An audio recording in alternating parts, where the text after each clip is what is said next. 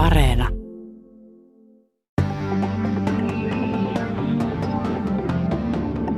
Yle puheessa.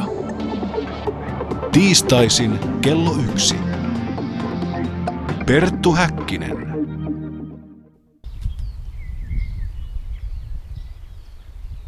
Oikein voitokasta iltapäivää arvon kuulijat ja lämpimästi tervetuloa tämänkertaisen päänavauksemme pariin.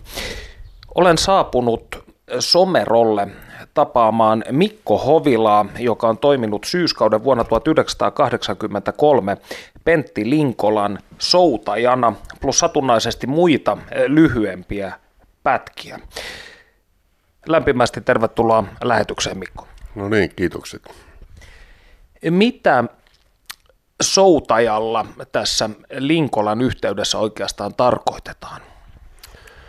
Se soutuhomma liittyy aina syyskalastukseen, jota tota, siis harjoitettiin syyskuusta marraskuuhun noin keskimäärin ottaen. Ja, ja, ja siinä täytyy olla kaksi ihmistä töissä, että toinen eli tämä isäntä kokee verkkoja ja soutaja sitten pitää veneen siinä missä pitää ja sama, sama tietysti verkkojen lasku piti olla kaksi henkeä töissä, että ihan tämmöistä perussuorittavaa työtä. Vuonna 1983 tai syksyllä 1983, kun sinä olit hommissa, niin ympäristöasiat eivät olleet saman tapaan tapetilla kuin esimerkiksi tänä päivänä. Niin millainen sinun ajatusmaailmasi oli tuolloin, kun lähdit soutamaan Linkolaa? No tässä on ehkä kaksi semmoista näkökohtaa, kun mä, mä voisin tuoda esiin, että – että mulla oli varmaan semmoinen päällimmäinen, päällimmäinen tuota, niin kiinnostus maaseutuun ja maatiloilla työskentelyyn ja olin, olin sitten siinä 7-80-luvulla niin työskentely useammillakin maatiloilla ihan Saksaa myöten ja, ja tämä nyt sitten kiinnosti tietysti, kun pyydettiin tähän kalastustilaan, että tämmöinen pieni muotoinen kalastus oli ihan yhtä kiinnostavaa. Sen, sen kautta niin kuin kiinnostuin tästä. Ja toinen oli tietysti sitten tämä ympäristöpuoli. Linkulahan oli jo merkittävä tämmöinen tunnettu ympäristövaikuttaja 70-luvulla ja olin tietysti lukenut hänenkin tekstejä ja, ja tuota niin, agronomi opintojen yhteydessä käytiin sitten joskus ihan 80-luvun alussa tekemässä haastattelu Linkolasta ja sitä kautta tavallaan sain yhteyden häneen, että, että tämä järjestyy tämä kalastuspesti sitten niin silloin 83. Mikä Linkolan ajattelussa nuorena miehenä sinun vetosi eritoten? No mä itse kiinnostuin ympäristöasiasta joskus 70-luvun alussa. Se oli niitä aikoja, kun tämä kasvurajat-raportti tuli ja Linkolan ensimmäinen – tämä tämmöinen tunnettu esseekirja Unelmat paremmasta maailmasta ilmestyykö hän 71 ja, ja hän tietyllä tavalla kaunokirjallisesti puki hyvin tämän uuden ympäristöliikkeen ajatukset, ne sai Suomessa tiettyä tämmöistä kasvupohjaa omalta osaltaan hänen ansiostaan. Että, että tämä oli tietysti se tausta, että hän oli tunnettu henkilö ja moni oli lukenut hänen kirjojaan niin kuin minäkin. Että. No millaisen vaikutelman hänestä sait sitten, kun ö, lähditte tähän kalastuspuuhaan?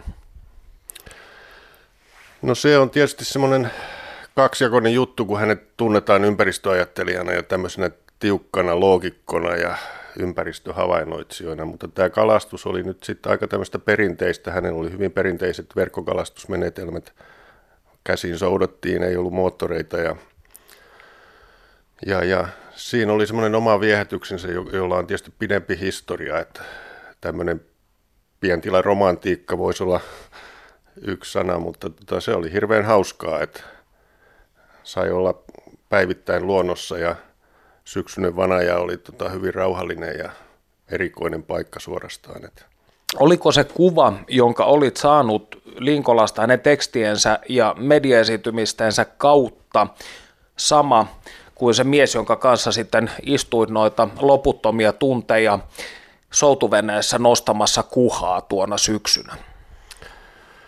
No ei ne tietysti yksi yhteen ollut, mutta tota, hänen kirjoitustapansahan on ollut semmoinen, että se on ehkä luokitellaan asiaproosaksi, että ky- kyllä se hänen persoonansa niistä teksteistä tulee se hänen tota, tämmöinen tietty tunteenomainen suhtautumisensa tota, luontoon, että et ei siinä siinä mielessä mitään semmoista ristiriitaa ollut, mutta tota, totta kai kun ollaan näin niin kuin yksityisesti omissa oloissaan, niin ne tilanteet on hyvinkin arkisia ja tavanomaisia ja siitä puuttuu semmoinen tietty glamouri, kun on, on tämmöisissä julkisissa esiintymissä tai kirjoituksissa. Että, että tota, kyllähän ihan tavallinen ihminen pohjimmilta oli, on, on sitten, että, että, että en, en osaa sitä paremmin kuvailla. Että. Keskustelitteko te paljon luonnon suojeluun ja uuteen sanotaanko ympäristöliikkeeseen niveltyvistä teemoista vai oliko se lähinnä sellaista keskiraskasta suorittamista, kuten Linkola on kuhan nostoa tuossa värväyskirjeessäkin kuvannut? No kyllä, tietysti varmaan keskusteltiin jotain, aina tuli jotain ajankohtaisia aiheita siihen aikaan mieleen, mutta tota, niin, molemmat oli niin jo tottuneita näihin aiheisiin, että ei siitä nyt sillä lailla jatkuvaan keskusteltu, että enemmänkin ehkä sitten kaikista luonnon ilmiöistä, jotka oli ympärillä ja ne, ne oli kiinnosti ja herätti huomiota. Ja, jos sattui joku pieni erikoisuus, silloin oli merimetso ja pohjoisrannalla, niin heti katsottiin sitä. Ja, ja sitten kaikki nämä arkipäiväiset kalastukseen liittyvät toimet, kun heti kun oli jotain poikkeavaa, että kutsuttiin selkäkutteriin kahville yllättäen, eläkeläisukko oli siellä, niin tämmöiset tapahtumat oli, jäi niin kuin päällim, usein päivästä päällimmäisenä mieleen. Että, taikka semmoinen episodi, että poliisivene kas kummaa seilaili siellä tota, Vanajan pohjoisrannalla ja tarkasti sitten kalastuskortit, ikään kuin he eivät olisi tienneet, että Linkolalla semmoiset tonne tulivat. Tietysti uteliaisuuttaan katsomaan, niin saatiin rupatella sitten poliisien kanssa. Et paljon oli tämän tapaisia mukavia sattumia muistoja, että, että tämä ympäristötematiikka tietysti oli koko ajan sillä lailla taustalla, että molemmat ymmärsi, eikä siitä tarvinnut sillä lailla puhua jatkuvaan. Että.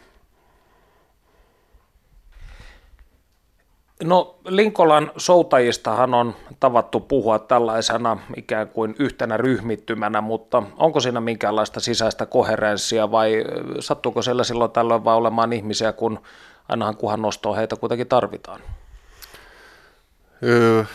Mulla on kyllä semmoinen käsitys, että tämä on aika semmoinen heterogeeninen porukka ollut, että kukaan mitäkin kautta tunsi Linkolan ja oli eri syistä kiinnostunut oli erilaisia motivaatioita, niin kuin mä kuvasin omaani, että mulla oli tämmöinen maaseutuhenkinen lähestymistapa ja joillakin se oli ehkä sitten tämmöistä hieman ympäristöromantiikkaa, että oli tunnettu kirjailija, mutta tota, en mä näe, että siinä olisi mitään tämmöistä veljeskuntaa ollut, että kyllä me oltiin kaikki aika eri, erilaisia persoonia. Itse asiassa en nyt tunne hirveän montaa näitä, näistä muista soutajista, että vaikea edes sanoa.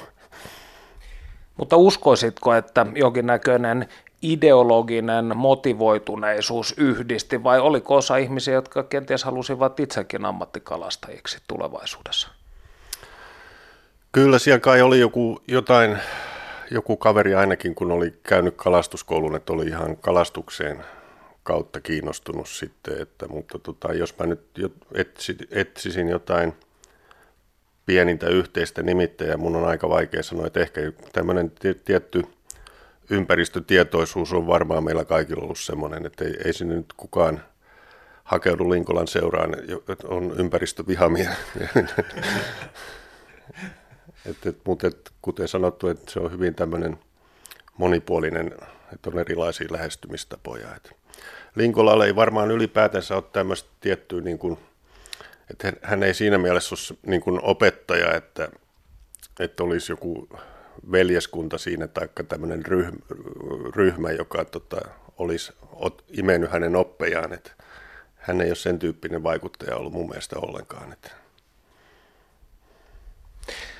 Vähän Uotilan kalastustila, jossa Linkola käsittääkseni yhäkin asustelee.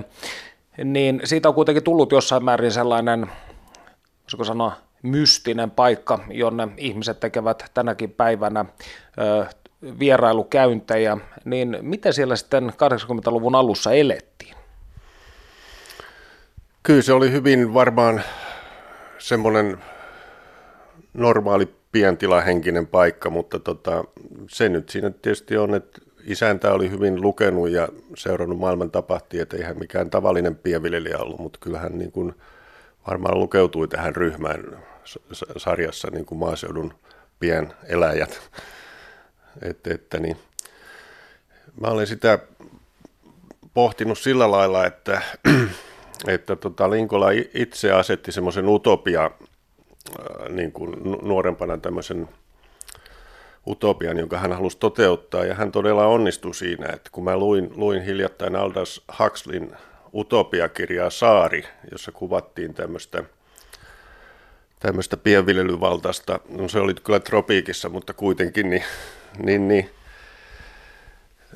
tämmöistä ideaa, mitä Huxley näki dystopian vastapainoksi, niin tämä Linkolan kalastajatila, no se oli myöskin Kuhmoisissa, mutta täällä Vähävuotilais, jossa hän aloitti 70-luvun lopulla, niin hän pääsi toteuttamaan sen, että se työhän oli hyvin luonnonläheisesti, nostettiin lihasvoimin kalaa ja oli pieni keittiöpuutarha ja, ja tota, asuttiin mukavissa puutaloissa, pientaloissa ja et, että niin, hänellä tämmöinen tietty ideaali toteutui ja mä luulen, että hän on siinä suhteessa varmaan niin kuin onnistunut elämässään ihan poikkeuksellisen hyvin. Muistan omasta lapsuudestani 80-luvulta vanhempani lukivat Linkolaa ja itse näin silloin tällöin lehtijuttuja, joissa toimittajat kävivät Linkolan luona ratsaamassa hänen kaappejaan ja katsomassa löytyykö sieltä kahvia, teetä, keksejä tai muita pahelliseksi luokiteltavia asioita, niin, niin kuinka askeettista elämä Vähävuotilassa oli?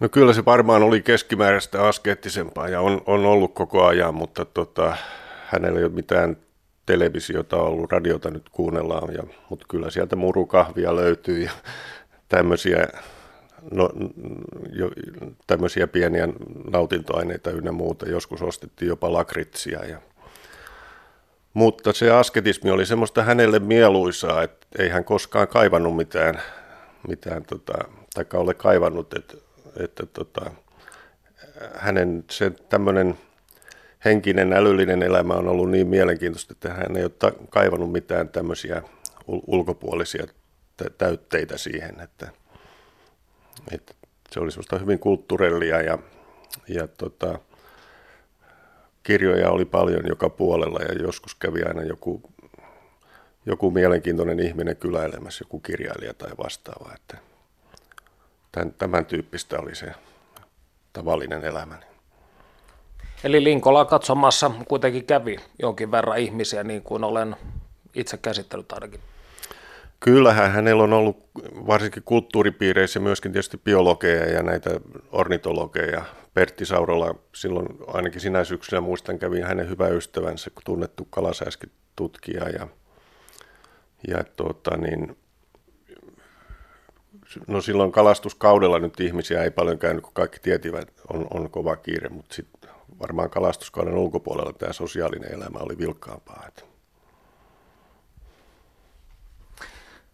No näistä käytännön asioista vielä. Minkälainen oli tyypillinen työpäivä? Millaisia nämä kuhannostopäivät ovat?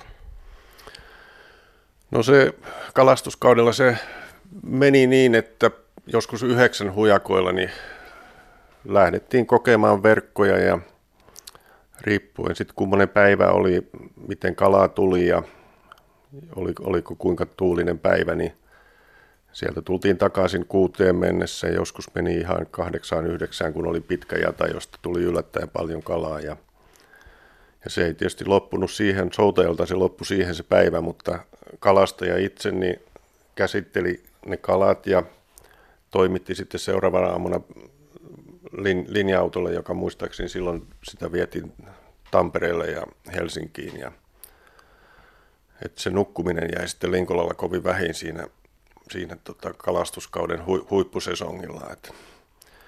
Ja sitten kun oltiin taas saatu aamupalat syötyä, niin mentiin uudestaan järvelle päivästä toiseen. Missä, minä vuoden aikoina Linkola sitten huolehti kirjallisen tuotantonsa kuntoon? Milloin hän kirjoitti? Milloin hänellä oli aikaa siihen? No ainakaan syyskalastuskaudella se kirjoittaminen ei onnistunut, se oli niin, niin hektistä se työnteko, mutta tota, sitten oli se välikausi ennen kuin päästiin jääkalastukseen, se oli semmoista verkkojen selvittelyä ja siinä vaiheessa varmaan jäi aikaa. Ja sitten tietysti sitten talvikalastuskauden päätyttyä joskus maaliskuun lopulla, niin siinähän tuli sitten semmoista pidempi kausi, kun ei, ei kalastusta harrastettu. Et mä uskoisin, että, että se on ajoittunut sitten näiden kiirekausien ulkopuolelle. Niin. Eli Linkola on aina pistänyt kalastuksen omaa kirjallista, tai oman kirjallisen tuotantonsa edelle? No jos näin, näin haluaa sanoa, mutta et se oli tietysti se hänen pääelinkeinonsa se kalastus, että sitä, sitä tehtiin silloin, kun sitä oli mahdollisuus tehdä, että niin, näin voi sanoa, joo. No sinun ystävyytesi Linkolan kanssa ei katkennut tähän syyskalastukseen vuonna 1983, vaan olette edelleenkin tekemisissä. Ja Miten sinun mielestäsi Linkolan ajattelu on muuttunut tuosta 80-luvun alusta alkaen? Vai onko se muuttunut?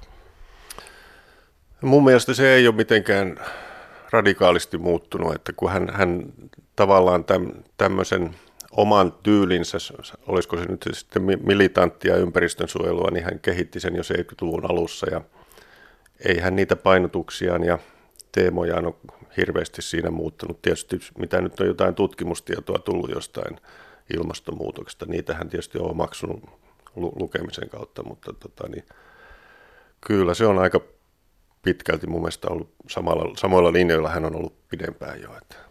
Täällä Somerolla siis Perttu Häkkinen ja Mikko Hovila keskustelemme Linkolan soutajista. Tässä vaiheessa kuitenkin vuoro Panu Hietanevalle.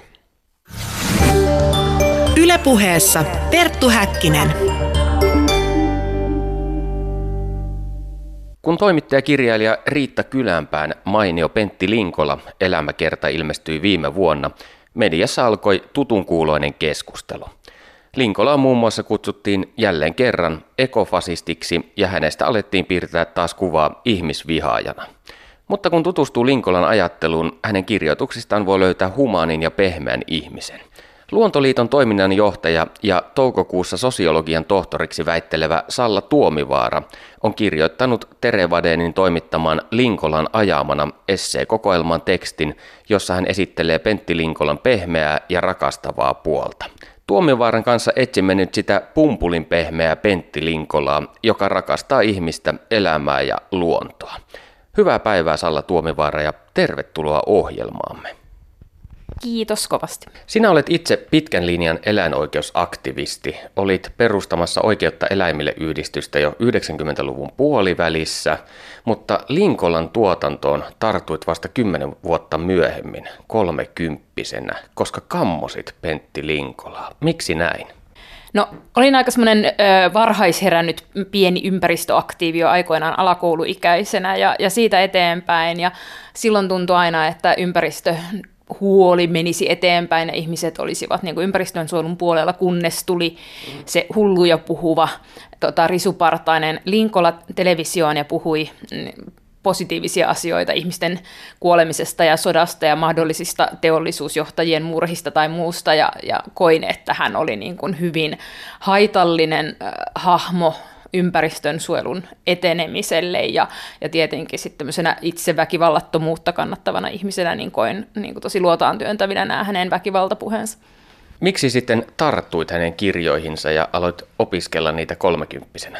No, mä olin jo muutamaan kertaan ajautunut erilaisiin väittelyihin siitä Linkolan roolista ja olin ehkä vähän paremmin häneen niin kuin, alkanut tutustua, mutta sitten yksi tämmöinen käänteen tekevä paikka oli se, että että just silloin 90-luvun puolessa välissä jo, niin kuulin, että uudessa kotikaupungissani Tampereella niin oli YK rauhanpäivän tilaisuuteen kutsuttu puhumaan Pentti Linkola. Ja, ja olin aivan järkyttynyt tällaisesta valinnasta, että miksi rauhanpäivän tilaisuuteen kutsutaan tällainen puhuja. Ja menin sinne valmiiksi tuohtuneena ja provosoituneena paikalle. Ja kyseiseen tilaisuuteen saapui semmoinen varhaisen pamflettiinsa mukainen Pentti Linkola, joka puhui niin kauniisti sotaa vastaan ja siitä, miten hirvittävä menetys on jokainen kuoleva ja tuhoutuva ihminen, että itkin siellä. Ja, ja tota, jouduin aika tavalla muuttamaan käsitystäni tästä henkilöstä ja aloin sitten seurata häntä, häntä ää, enemmän ja, ja tosiaan en enää niin mustavalkoisesti kuin aikaisemmin. Aletaan seuraavaksi sitten etsiä tarkemmin sitä pumpulin pehmeää Pentti Linkolaa, josta olet kirjoittanut. Tässä yhteydessä on syytä keskustella hieman meistä ihmisistä. Me tavalliset Matti Meikäläiset suhtaudumme ihmiseen jonkinlaisena luomakunnan kruununa, jolle luonto ja eläimet ovat vain meidän hyvinvointia edistäviä tuotantovälineitä. Mutta Linkolalla on tietenkin tästä asiasta aivan toisenlainen käsitys. Mitä hän ajattelee siitä? No Linkolalla on hyvin sellainen kokonaisvaltainen ää, käsitys lu- luonnosta ja maailmasta. Eli hän on myös tietyllä tavalla hyvin paljon ihmisen toimintaa ja ihmistä ää, niin kuin ihaileva ja osin rakastavakin, mutta samaan aikaan, kun hän ihailee ihmistä ja hänen taidettaan, kirjallisuutta ja musiikkia ja muuta, niin hän hyvin paljon niin kuin ihailee ja arvostaa myös muiden lajien elämää ja sieltä kumpuaa se sitten semmoinen sekä suru että viha siitä, että, että mitä ihminen sitten tavallaan niin kuin lajina, valtavana ihmismassana, niin aiheuttaa sitten sille mu- muiden eläinten kokonaisuudelle. Eli Linkola ikään kuin rakastaa luontoa yhtä paljon kuin ihmistä. Näin voisi varmaan sanoa, että kyllähän on myös kirjoittanut siitä, että just tämmöinen lajirakkaus on varmaan kaikille olennoille jotenkin väistämätöntä, että eihän, kyllä minusta on selkeää, kun lukee Linkolan tekstejä, että eihän ihan samalla tavalla arvota muita eläimiä kuin ihmistä, eikä varmaan kukaan juurikaan tee niin, eli eihän yhtä vihainen ole yksittäisen eläinlajin, muun eläinlajin kuolemasta tai tuhoutumisesta, mitä tapahtuu koko ajan, kuin hän olisi ihmisen, ihmisen tuhoutumisesta, että kyllähän hänen teksteissään näkyy myös tämmöinen hyvin voimakas pyrkimys ja arvostus siihen, että ihminen lajina nimenomaan säilyy, mutta tosiaan hän, hänelle myös muut lajit ovat, ovat hyvin arvokkaita. Ja käsittääkseni tällainen ajattelumalli on valloillaan myös luonnonsuojelussa yleisemminkin. No jossain määrin kyllä, että kyllähän Linkolla on ollut aina vähän sellainen äh, niin kuin toimiessaan vihreässä liikkeessä ja toimiessaan ympäristöjärjestöissä, niin hän on aina ollut niissäkin aikamoinen toisin ajattelija, että, että nuorena kun hän on ollut mukana Luontoliitossa vielä, niin silloin hän oli metsästyksen vastaisissa näkemyksissään. Silloista Luontoliittoa ehkä vähän niin kuin keskiarvon jollain toisella puolella, että, että hän edusti täälläkin silloin jonkinlaista vähemmistöä. Ja kyllä siis luonnon suojelussa etenkin, niin tämä populaatio- ja lajiajattelu on varmasti useille tuttua, mutta se, että miten paljon arvoa niin kuin Linkola antaa jokaisen niin kuin yksilönkin elämälle ja, ja sille, että et, et vaikka eläin yksilönä voi, voi nauttia elämästään ja kokea erilaisia tunteita, niin siinähän on ehkä vähän niin kuin ollut toisin ajattelija. Sitten taas, jos ajatellaan eläinoikeus- ja eläinsuojeluväkeä, niin heihin verrattuna sitten taas Linkola painottaa niin kuin enemmän näitä ekologisia ja laji, lajiperiaatteita kuin mihin taas siellä on totuttu. Yksi mielestäni varsin merkittävä ja humaani piirre Linkolan ajattelussa on hänen suhtautumisensa väkivaltaan. Ja se poikkeaa varsin paljon yleisestä suhtautumisesta väkivaltaan, jonka mukaan se on ikään kuin hiljaisesti hyväksytty. Jos pohdimme esimerkiksi ihmisen suhdetta tuotantoeläimiin, Linkola siis rinnastaa suoran väkivallan epäsuoraan väkivaltaan. Avaatko hieman tätä ajatusta? No tässä osassa ajatteluaan Linkolalla on joitain samoja piirteitä kuin eläinoikeusajattelulla. Eli eläinoikeusliike on halunnut nostaa esiin sen niin kuin meidän taloudellisista syistä harjoittaman eläinten hyväksikäytön ja se, miten paljon niin kuin väkivaltaa tehdään tavallaan kulisseissa juuri esimerkiksi tuotantoeläimille. Ja Linkola on yrittänyt nostaa tätä samaa asiaa esiin. Ja varmaan näissä asioissa juuri nämä hänen väkivaltarinnastuksensa eivät usein oikein ole niin kuin, toimineet tai tulleet ymmärretyiksi. Eli hän on halunnut tavallaan nostaa ää, esiin sitä, että kuinka paljon me hyväksymme niin kuin erilaista rakenteellista väkivaltaa ja ihmisten ja muiden elävien olentojen tuhoamista, mutta pöyristymme, jos, jos joku nostaa esiin ajatuksen, että joku yksittäinen henkilö pitäisi tappaa. Linkolan ajattelussa keskeisessä asemassa on ajatus siitä, että hän haikailee elämäntyyliä, jollainen ihmisellä oli maailmansotien välissä. Muistaakseni Pentti Linkola on joskus todennut jotain sen suuntaista, ettei ihmiskunta ole keksinyt mitään tarpeellista 1950-luvun jälkeen. Tällainen ajattelu näyttäytyy tämän päivän poliittisessa ilmapiirissä taantumukselliselta impivaaralaisuudelta ja jopa hieman pelottavalta, koska myös oikeistolaiset uustraditionalistiset ryhmittyvät haikailevat yhtä lailla mennyttä maailmaa ja sen arvoja. Linkola ajattelee sen sijaan, että hänen tärkein tarkoituksensa on herättää keskustelua teollistumisen todellisista hyödyistä ja haitoista. Mitä hän oikein ajaa tällä takaa? No kyllä varmaan Linkola on ollut varhaisimpia ääniä, joka on tavallaan ihan tutkimuskirjallisuuteen pohjautuen, mutta sitten omalla osin runollisella ja osin hyvin provokatiivisella tyylillään on tuonut sitten esiin, että, että näennäisistä niin kuin ihmisen elämää helpottavista ja auttavista puolistaan huolimatta, niin teollinen yhteiskunta tulee uhkaamaan meitä kaikkia, ei vain niitä muita lajeja, vaan myös ihmistä itseään. Se, mikä tätä sanomaa ehkä vähän just niin kuin tekee sitä epäselvemmäksi, joitain ihmisiä se puhuttelee, toisia ei, on nimenomaan se, että et Linkola itse pitää tietyn tyyppisestä elämäntyylistä ja arvostaa tietynlaisia ää, asioita, ja silloinhan hän ei sitten enää ole tämmöinen tieteellinen linen keskustelija, joka puhuisi vain kovasta tieteellisestä faktasta, vaan hänen teksteihinsä tulee mukaan myös se, että minkälaista ihmiselämää hän on niin kuin itse, minkälaisesta ihmiselämästä hän nauttii ja minkälaista hän pitää arvokkaan. Tähän liittyen Pentti Linkola on kysynyt, että aikako esittää vaatimukset, ei ihminen. Mitä tämä tarkoittaa? No, se on tavallaan hyvin viisas kommentti se, että aikako esittää vaatimukset vai ihminen. Eli mehän hyvin helposti ajatellaan, että meillä on tiettyjä asioita sen takia, koska me tahdomme niin.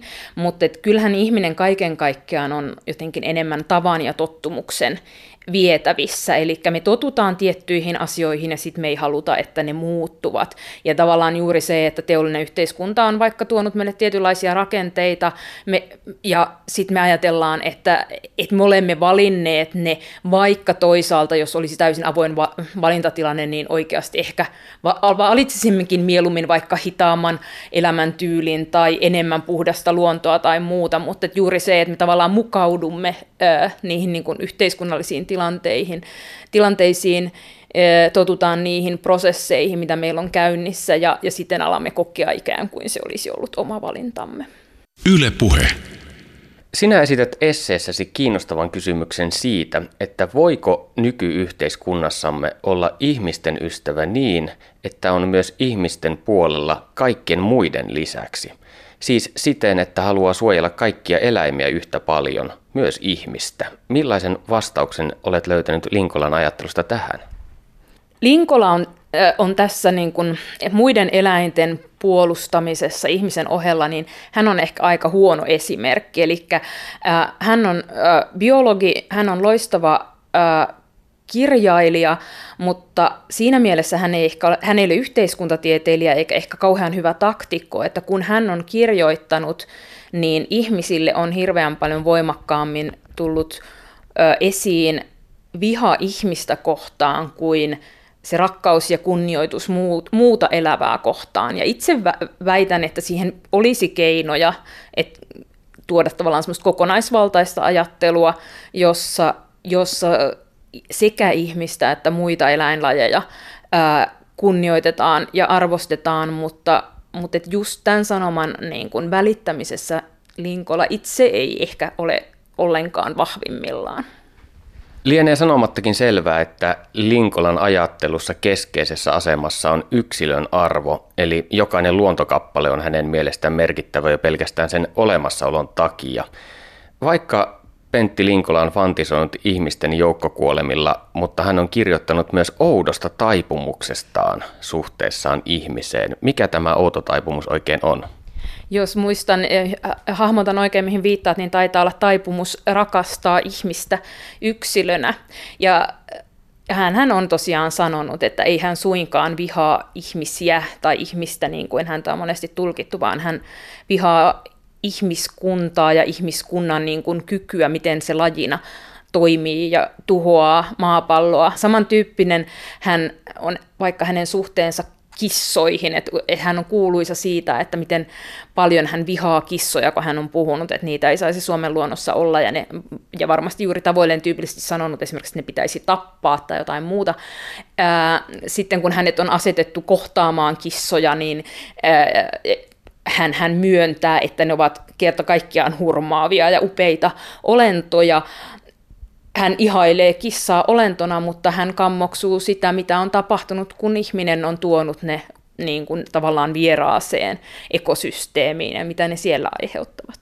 Linkola on myös ilmaissut huolensa yksilöiden jaksamisesta, kun elämme entistä suoritus- ja kilpailukeskeisemmässä maailmassa. Hän siis pelkää, että yksilöt eivät jaksa arjessaan. Kuinka hän näkee tämän vallitsevan tilanteen? Linkola tosiaan kirjoissaan kirjoittaa hyvin paljon siitä, miten niin kuin ahdistuneita ihmiset ovat ja, ja kuinka paljon ihmisissä on masennusta ja muuta. Ja tämä varmaan kumpuaa hyvin paljon hänen, hänen omista kokemuksistaan. Itse näen, että näissä teksteissäkin tapahtuvat hyvin erilaiset, että milloin, milloin niitä tekstejä johtaa se rakkaus ja milloin se viha, niin varmaan liittyvät osin myös näihin niin kuin masennuskausiin, joita hänellä on ollut ja tässä asiassa hän, hän myös on ollut oikeassa siinä mielessä, että, että meillähän erilaiset luvut näyttää hyvin selkeästi sitä, että, että hyvin nuoriakin ihmisiä jää paljon erilaisen uupumuksen takia esimerkiksi työkyvyttömyyseläkkeelle, vaikka tietyllä tavalla onnellisuus yhteiskunnassa on kasvanut, että, että tässä kohtaa hänellä on, on mun mielestä tämmöistä niin kuin silmää myös sille, että miten, tämän nyky, nykyisen tyyppinen yhteiskunta meihin, meihin vaikuttaa. Että siitä voi sitten olla, olla tosiaan eri mieltä, että, että olisivatko ne Linkolan visiot siitä hyvästä yhteiskunnasta, että kuinka moni kokisi ne sitten elämisen arvoiseksi. Sinä olet analysoinut Linkola ja kirjoittanut, että hänen surunsa on vihaista. Avaatko hieman tätä ajatusta? No, siinä tulee nimenomaan se elä, elämän val- valtava arvostus ja se, kun se kohdistuu kaikkiin mahdollisiin elollisiin tunteviin olentoihin ja myös ei-tunteviin olentoihin, kuten, kuten puihin ja muuhun. Eli se, että jos hänen tekstejä lukee enemmän, niin se on selvää, että, että suurimmassa osaksi on taustalla niin kuin suru siitä, miten paljon elämää jatkuvasti kuolee tavallaan turhaan, niin kuin meidän vaikka toissijaisten luksuskulutustarpeiden vuoksi, mutta sitten näitä kauniita tavallaan surullisia tekstejä on, mutta sitten tuntuu, että meidän esimerkiksi mediassa niin kuin huomi, huomiota herkemmin saa se, kun se hänen niin kuin syvä surunsa kääntyy välillä sellaiseksi aika hurjaksikin vihaksi sitä tavallaan e-, elämää tuhoavia voimia ja prosesseja kohtaan. Ja pahimmillaan sitten tosiaan ehkä jonkinlaisena myös niin kuin provokaationa ja huomion hakemisena, niin, niin sitten jopa niin kuin hän lähtee henkilöimään tätä vihaansa tiettyihin ihmisiin tai ihmisryhmiin. Vaikka sitten toisaalla on kirjoittanut hyvin, hyvin kauniisti sitten siitä yksilöarvosta. Yksi mielenkiintoinen esimerkki Linkolan pehmeästä puolesta on hänen tapansa kirjoittaa eläimistä tunnetasolla. Hän kirjoittaa, että esimerkiksi Lapin tiiralla voi olla kivaa. Eli hän ikään kuin haastaa Darwinin ajatuksen siitä, että luonnossa käydään jatkuvaa kamppailua elintilasta. Avaatko hieman tätä Linkolan poikkeuksellista eläinsuhdetta? Oikeastaan tässä on, nyt mainittiin toinen mies, biologi, luonnontutkija, joka on kohdannut vähän samanlaisen kohtalon kuin Linkola, eli Darwin. Eli meillä on darwinismin myötä vääristynyt käsitys Darwinin ajattelusta ja meillä on linkolalaisuusajatuksen myötä vääristynyt käsitys Linkolan ajattelusta. Linkola on näissä äh, eläinten tunne, äh, eläinten elämän nautinta äh, teksteissään hyvin lähellä Darwinia ja oikeastaan Darwinin harvoja suoria perillisiä, että Darwinin tämmöinen perus eläintutkimuksellinen ajatteluhan on aika lailla vaiettu, koska se on varmaan koettu sitten luonnontieteilijöiden puolesta, puolelta osin jopa tällaiseksi niin kuin antropomorfiseksi, koska hän puhuu hyvin vahvasti eläinten tunneelämästä ja niin kuin eläinten samankaltaisuudesta ihmisen kanssa. Ja, ja mielestäni nimenomaan silloin, kun Linkola kirjoittaa eläinten erilaisesta monipuolisesta tunneelämästä, niin hän on lähempänä Darwinia kuin ehkä koskaan muulloin. Se on mielestäni kiinnostava kysymys meidän yhteiskunnalle, että miksi kahdesta tällaisesta miehestä, jotka ovat kirjoittaneet hyvin paljon eläinyksilöiden arvosta ja elä, elämän arvostuksesta, jota he kokevat, niin miksi heistä on noussut julkisuuteen tavallaan vain se ajatus siitä, että, että maailma on kova ja vaatii kuolemaa, mikä ei sitten ehkä kuitenkaan ole ollut se lähtöajatus kummallakaan. Entä mitä sinä olet mieltä Linkolan provokaatioista, joiden aikana hän puhuu esimerkiksi ihmisten tappamisesta? Kuinka se istuu tähän mielikuvaan pumpulin pehmeästä Pentti Linkolasta? No se ei varmaan istu lainkaan ja siitä kertoo se omakin historiani siitä, että, että kun lähinnä näin näitä Linkolan provosoivimpia kommentteja, joita, joita mediassa on nostettu esiin, niin en, en pitkään aikaan edes ollut tietoinen siitä, millä tavalla hän, hän kirjoittaa erilaisten yksilöiden arvosta teksteissään. Ää, omasta mielestäni se on sekä epämiellyttävää, että se on ollut niin kuin poliittisesti ää, mun mielestä väärä strategia, että hän on lähtenyt jotenkin hakemaan sitä huomiota näillä hyvin, hyvin masentuneilla ja vihaisilla, vihaisilla provokaatioillaan. Mä jotenkin käsitän itse, että hän on niin kuin ajatellut, että millään muulla tavalla häntä ei kuunnella. Mutta, ja kyllähän hän on sitä myös surrut monta kertaa, että ne menevät väärin, että hän, ne eivät onnistu ne hänen yrityksensä nostaa sitä keskustelua, mutta ehkä tässä just tulee, tulee esiin se, että, että hän on hieno luonnontuntija ja biologia, hän on erittäin hyvä niin kuin kaunokirjailija, mutta hän ei ole yhteiskuntatieteilijä eikä hän ole hirveän niin kuin, hyvä poliittinen viestiä, eli kyllä hän on varmaan tätä kautta myös tuottanut paljon valitettavasti ja varmaan omaksi surukseen myös, myös haittaa ympäristöliikkeelle. Yle Puhe. Ja lämmin kiitos Panu Hietanevalle.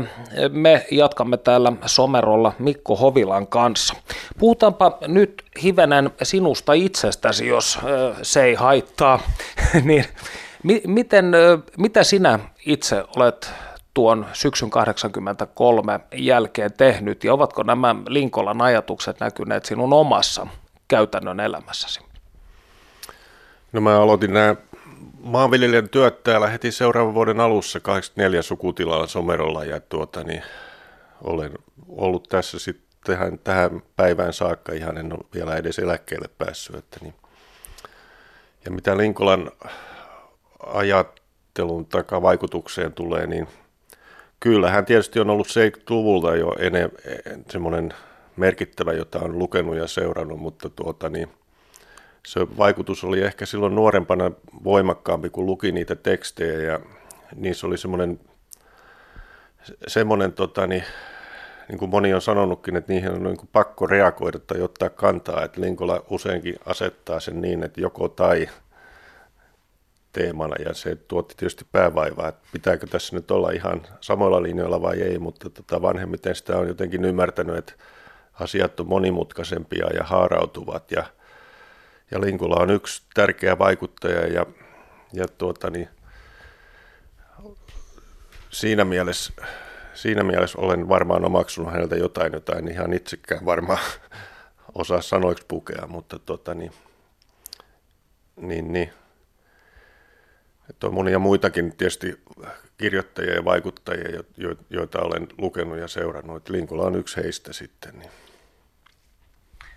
Mutta jos ajattelet elämäntapaasi, niin näkyykö siinä tällainen militantti ympäristötietoisuus vielä näinä päivinä?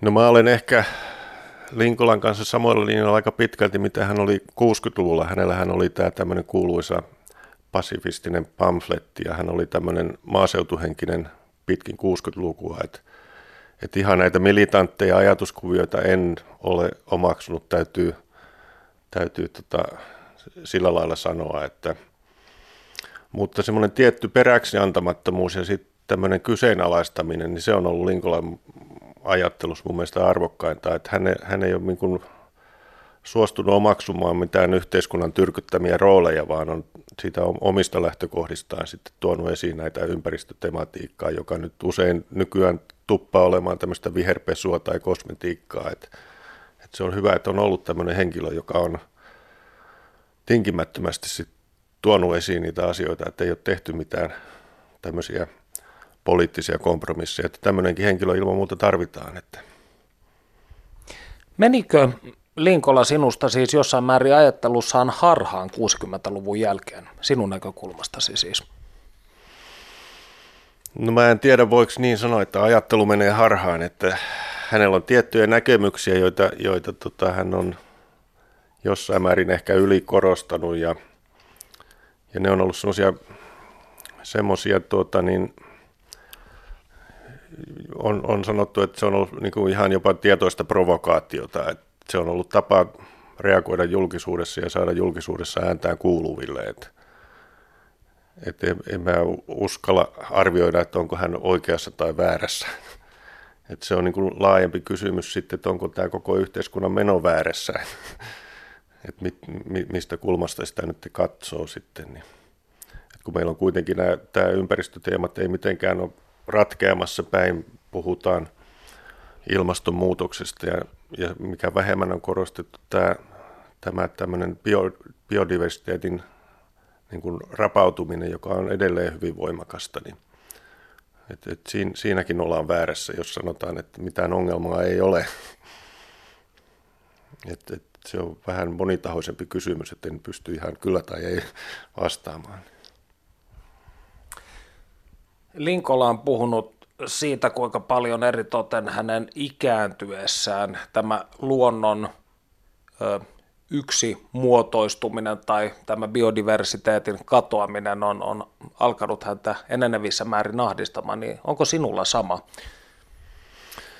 No se on ollut, varmaan jokainen tämmöinen vakavasti ympäristöasioihin suhtautuva ihminen törmää tähän, että tuota, niin, niin, niin Linkola on hyvinkin pessimistinen ja murheellinen niiden asioiden suhteen, mutta tota, niin, hiljattain luin tämmöisen norjalaisen ympäristövaikuttajan Jörgen Randersin tekstiä ja hän, hän ihan samoja teemoja.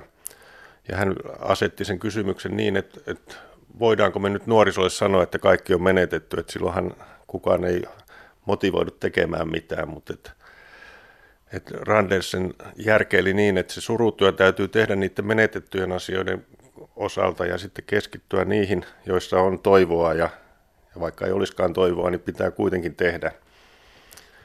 Että se on semmoinen motivaatio kumminkin täytyy säilyttää, että se semmoinen lohduton pessimismi ei, ei ole kovin, että silloinhan ei kyllä kannata julkisuuden tuoda omia mielipiteitään ollenkaan. Että, että siinä on tämmöinen tämmöinen tuota, niin,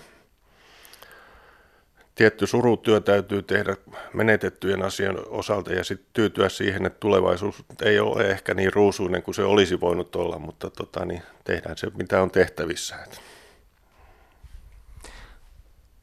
Onko tämä tematiikka sinun omaa elämääsi kuitenkin muokannut melankolisempaa tai surullisempaa suuntaan?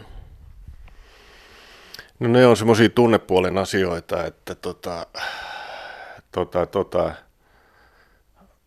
olen jotenkin itse kuvittelen, että olen päässyt yli semmoisen, että ei, ei se tunteen tasolla se vaikutus, että, että se on jotenkin, jotenkin tuota niin, silloin onnistuu, jos, jos ymmärtää ne asiat. Että semmoinen kirkas ymmärrys on semmoinen hyvä olotila, että siihen kannattaa pyrkiä. Että on se sitten iloa tai murhetta, jos, jos näin, näin tota, ympäristöasioista voi sanoa. Niin. Sinä olet edelleenkin yhteyksissä Linkolaan. Millainen suhteenne tänä päivänä on? No tosiaan tuon 83 syyskalastuskauden jäl- jälkeen mulla ei ollut, ollut edes oikein edellytyksiä näin, näin pitkiin pesteihin, että ne on ollut hyvin satunnaisia, lyhytaikaisia. Olen poikennut siellä ja, ja tuota, nyt sitten tämän Linkolan 95 perustaman luonnonperintösäätiön kautta me on sitten ollut enemmänkin ihan viime vuosiin saakka tekemisissä, että olen ollut tämän säätiön hallituksessa ja, ja, ja sitä kautta on oltu kovinkin paljon y- yhteyksissä. Niin. Voitko kertoa kuulijoillemme, jotka eivät mahdollisesti tiedä, mitä luonnonperintösäätiö ajaa? Mitä te teette? Luonnonperintösäätiön to- toiminta tapa on hyvin yksinkertainen, että lahjoituksia otetaan vastaan ja ne käytetään mahdollisimman niin kuin tehokkaasti sitten uusien suojelumetsien ostoon, ja rauh- jotka sitten rauhoitetaan. Että kaikessa lyhy- lyhykäisyydessään näin, näin selkeä toimintatapa. Että. Puhutaanpa vielä tästä syyskalastuksesta. Oliko sinulla vaikeuksia sopeutua tähän Linkolan keskiraskaaksi nimittämään työhön?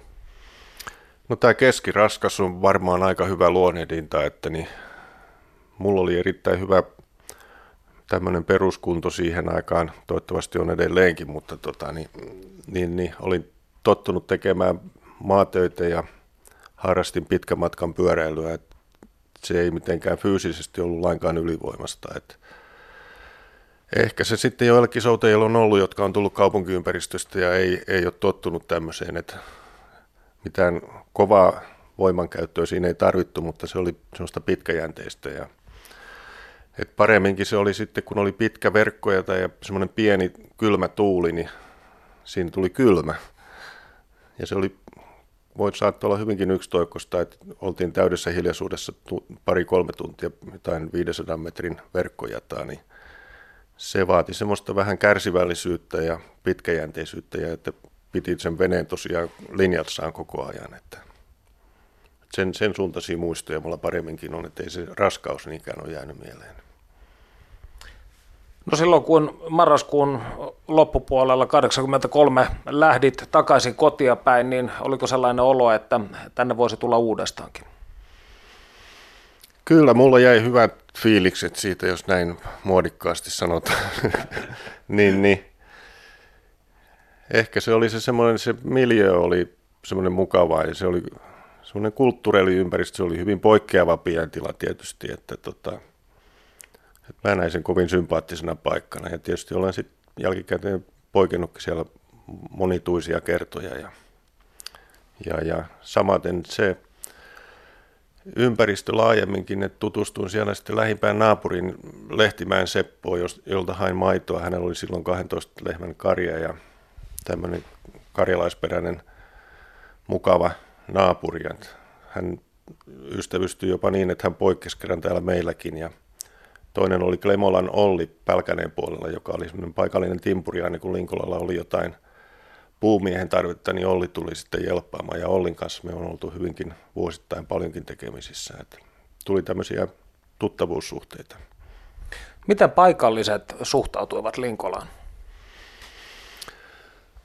Kyllä, kai ne Ritvalan kyläläiset, hän oli tunnettu henkilö siellä ja hänet joskus pyydettiin Ritvalan näille Helkajuhlille puhumaankin, että hän oli, hän oli varmaan tietyllä tavalla pidetty ja tuota, on edelleenkin siis, kun hän siellä vaikuttaa ja, ja, ja tiedettiin, että hän on hyvin työteliäs ja, ja tuota, että kyllähän varmaan oli siinä yhteisössä ihan vertaistensa joukossa. Että. Tarkoitan lähinnä sitä, koska eritoten nykyinen City-vihreydeksi nimetty liike saa hyvin harvoin ymmärrystä Kehä kolmosen ulkopuolella, niin oliko Linkolla tietyllä tavalla kuitenkin tästä militantista ympäristöajattelustaan huolimatta ikään kuin yksi paikallisista? No kyllä nimenomaan näin voi sanoa, ja olen ymmärtänyt, Kuhmoisissakin hän oli todellakin sen oman paikallisyhteisönsä jäsen, että kyllä hänellä oli tämmöinen, tämmöinen tuota, piiri siellä, että varmaan toi luonehdinta pitää hyvinkin paikkansa. No tässä vaiheessa itse asiassa on pakko kysyä, kun pääsimme nyt tähän aiheeseen, kun nykyinen ympäristöliikehän voidaan esimerkiksi jakaa tällä, tällä tavalla vaalean vihreään ja, ja syvän vihreään, niin mikä on sinun henkilökohtainen näkökantasi vaikkapa vihreää liikettä kohtaan tai vihreää puoluetta kohtaan? Öö, ihan, ihan selkeää kantaa mulla ei ole, että siinä on niin monta, monta värisävyä tai, tai tota fraktiota, että tämä maaseutu ja erävihreät on, on semmoinen, jonka jäsenmaksuakin mä maksan, niin toimii maaseudulla ja on hyvinkin, miten mä sanoisin, tämmöinen vaihtoehtoliike maaseudulla ja, ja, ja siitä, siitä on sitten pitkä matka jonnekin metropolialueen sisällä vaikuttaviin vihreisiin, että se on, on semmoinen, en ole ihan muodostunut lopullista kantaani tähän, tähän että, mutta kyllä siellä on monennäköisiä ajatusjuonteita, että sekin on semmoinen sulatusuuni tämä vihreä puolue, että joudutaan sitten enemmistöpäätöksillä toimimaan, mutta että on se varmaan tuonut paljon hyvääkin politiikkaan, että kun muut puolueet, suuret puolueet ei vaan ole tätä ympäristötematiikkaa sillä lailla aikanaan sisäistäneet ehkä demarit parhaiten, kun ovat olleet ympäristöhallintorakentajina, mutta tota, se on se, mikä vihreät on nostanut, että tämä on edelleenkin niin ollut väheksyttä ympäristöpuoli. Ja toisaalta sitten vihreät on joutuneet omaksumaan kaikkia ei-ympäristöön liittyviä asioita, että se tekee siitä aika monimutkaisen keitoksen, että en, en ole ehkä oikea henkilö arvioimaan sitten tätä aihepiiriä. Niin. No ennemmin tai myöhemmin, kun hänestä joka tapauksessa aika tulee jättämään, niin onko Linkolalla Suomessa sinun mielestäsi manttelin periä? Ei varmaan vastaavalla tavalla ja, ja tota, mä itse näen sen niin, että, että aina kun tämmöinen uusi aihepiiri yhteiskunnassa nousee esiin ja ympäristöteema oli 6-70-luvulla kutakuinkin uusi asia, niin silloin tämmöiset näiden yksi, yksityis, yksittäisten vaikuttajien merkitys on niin kuin tavallaan korostuu, että olihan Suomessa sitten tietysti muitakin tämmöisiä ympäristövaikuttajia Reino Kalliola aikana. Hänen oma isänsä Kaarlo Linkola perusti tämän Su- Suomen, Suomen luonnonsuojeluyhdistyksen, sillä nimellä se taisi 38 kulkea. Ja, ja Linkola oli sitten 6-70-luvulla tärkeä merkitys näiden asioiden ajamiseen, mutta mä luulen, että se ympäristö teema yhteiskunnassa etenee jatkossa niin, että se ei niinkään tämmöisten poikkeusyksilöiden kautta etene, vaan tämmöisen normaalin yhteiskunnallisen prosessin myötä, että, että, että en, en, en näe, että uudelle Linkolalle olisi tilausta. No sinä mainitsit minulle tässä, kun puhuimme puhelimessa muutama viikko takaperin, että pidät Linkolan julkisuuskuvaa jotenkin e, epätodellisena. En muista t- t- tarkkaa termiä, mutta jollain tavalla epärealistisena, niin mitä tarkoitit? No se on sitten semmoinen aihe, että varmaan, varmaan se on kokonaan erikseen ajateltava, että tämmöinen, tämmöinen julkinen vaikuttaminen, niin se on kaikilla, on ne sitten kulttuuri- tai poliittisia vaikuttajia, niin se julkisuus jotenkin usko, uskoisin muokkaa sitä ihmisen julkista kuvaa, että se mitä itse haluaa antaa julkisuuteen, niin se varmasti vahvistuu ja jos viestimet löytää jotain mielenkiintoisia tai voimakkaita piirteitä, niitä korostetaan ja siinä tulee tämmöinen kahdensuuntainen kenttä, joka sitten kyllä tekee ihmisestä toisenlaisen kuin hän noin niin kuin yksityishenkilönä on. Et ei se päde Linkolaan, että hyvin moneen muuhun henkilöön, että voi, voi, voi, voidaan varmaan yleistää tällä tavalla. Mitkä puolet Linkolasta sitten sinun mielestäsi ovat korostuneet liiallisesti mediassa? No se on tietysti tämä tämmöinen poikkeavan voimakas, sä, sä itse puhuit militantista piirteestä, niin se on ilmeisesti kiinnostanut julkista sanaa niin paljon, että se aina muistetaan tuoda esiin, vaikka se ei ole mitenkään edes olennainen, että mitään fyysisiä militantteja tekojahan Linkolaan ei liity. Ei, ei häneltä itseltään eikä keneltäkään lukijaltakaan mun ymmärtääkseni. Että se on vähän sellainen ylikorostunut puoli. Niin minä mietin sitä, että sanotaan viimeisen 15-20 vuoden aikana, kun Linkolan nimi on myös levinnyt maamme rajojen ulkopuolelle, niin hän on saanut hy- hyvin paljon seuraajia. Kutsutaan heitä vaikka sitten laita-oikeistoksi tai traditionalismiksi. Ja jopa Una Bomber on ilmoittanut su- suhtautuvansa sympatisoivasti Linkolan ajatuksiin. Niin kysymykseni oikeastaan se, että onko tämä sinun mielestäsi ollut itse Linkolan ajattelulle huonoksi? Kyllä näin varmaan voi sanoa, että kuitenkin jos, jos tota, tarkoitat jotain näitä uusnatsijärjestöjä ja muita, niin niittenhän tämä aatteellinen pohja on jossain 230-luvun Keski-Euroopassa, joka on ihan eri, eri teema, mitä tämmöinen kansalliskiihkoisuus ja muu, mitä ei nyt ei Linkola voi mitenkään liittää.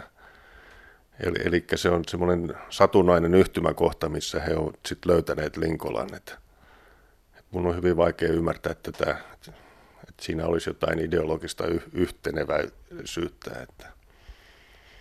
Unabomber tietysti on vähän toinen juttu, koska hän on tavallaan tämmöinen henkilö, joka on toteuttanut ympäristöaatteen pohjalta näitä tämmöisiä murhatekojaan. Että. Lämmin kiitos siitä, että saimme tulla piipahtamaan somerolla Mikko Hovila.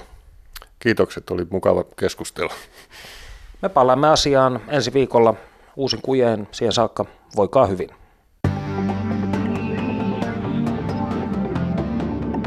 Yle puheessa. Tiistaisin kello yksi.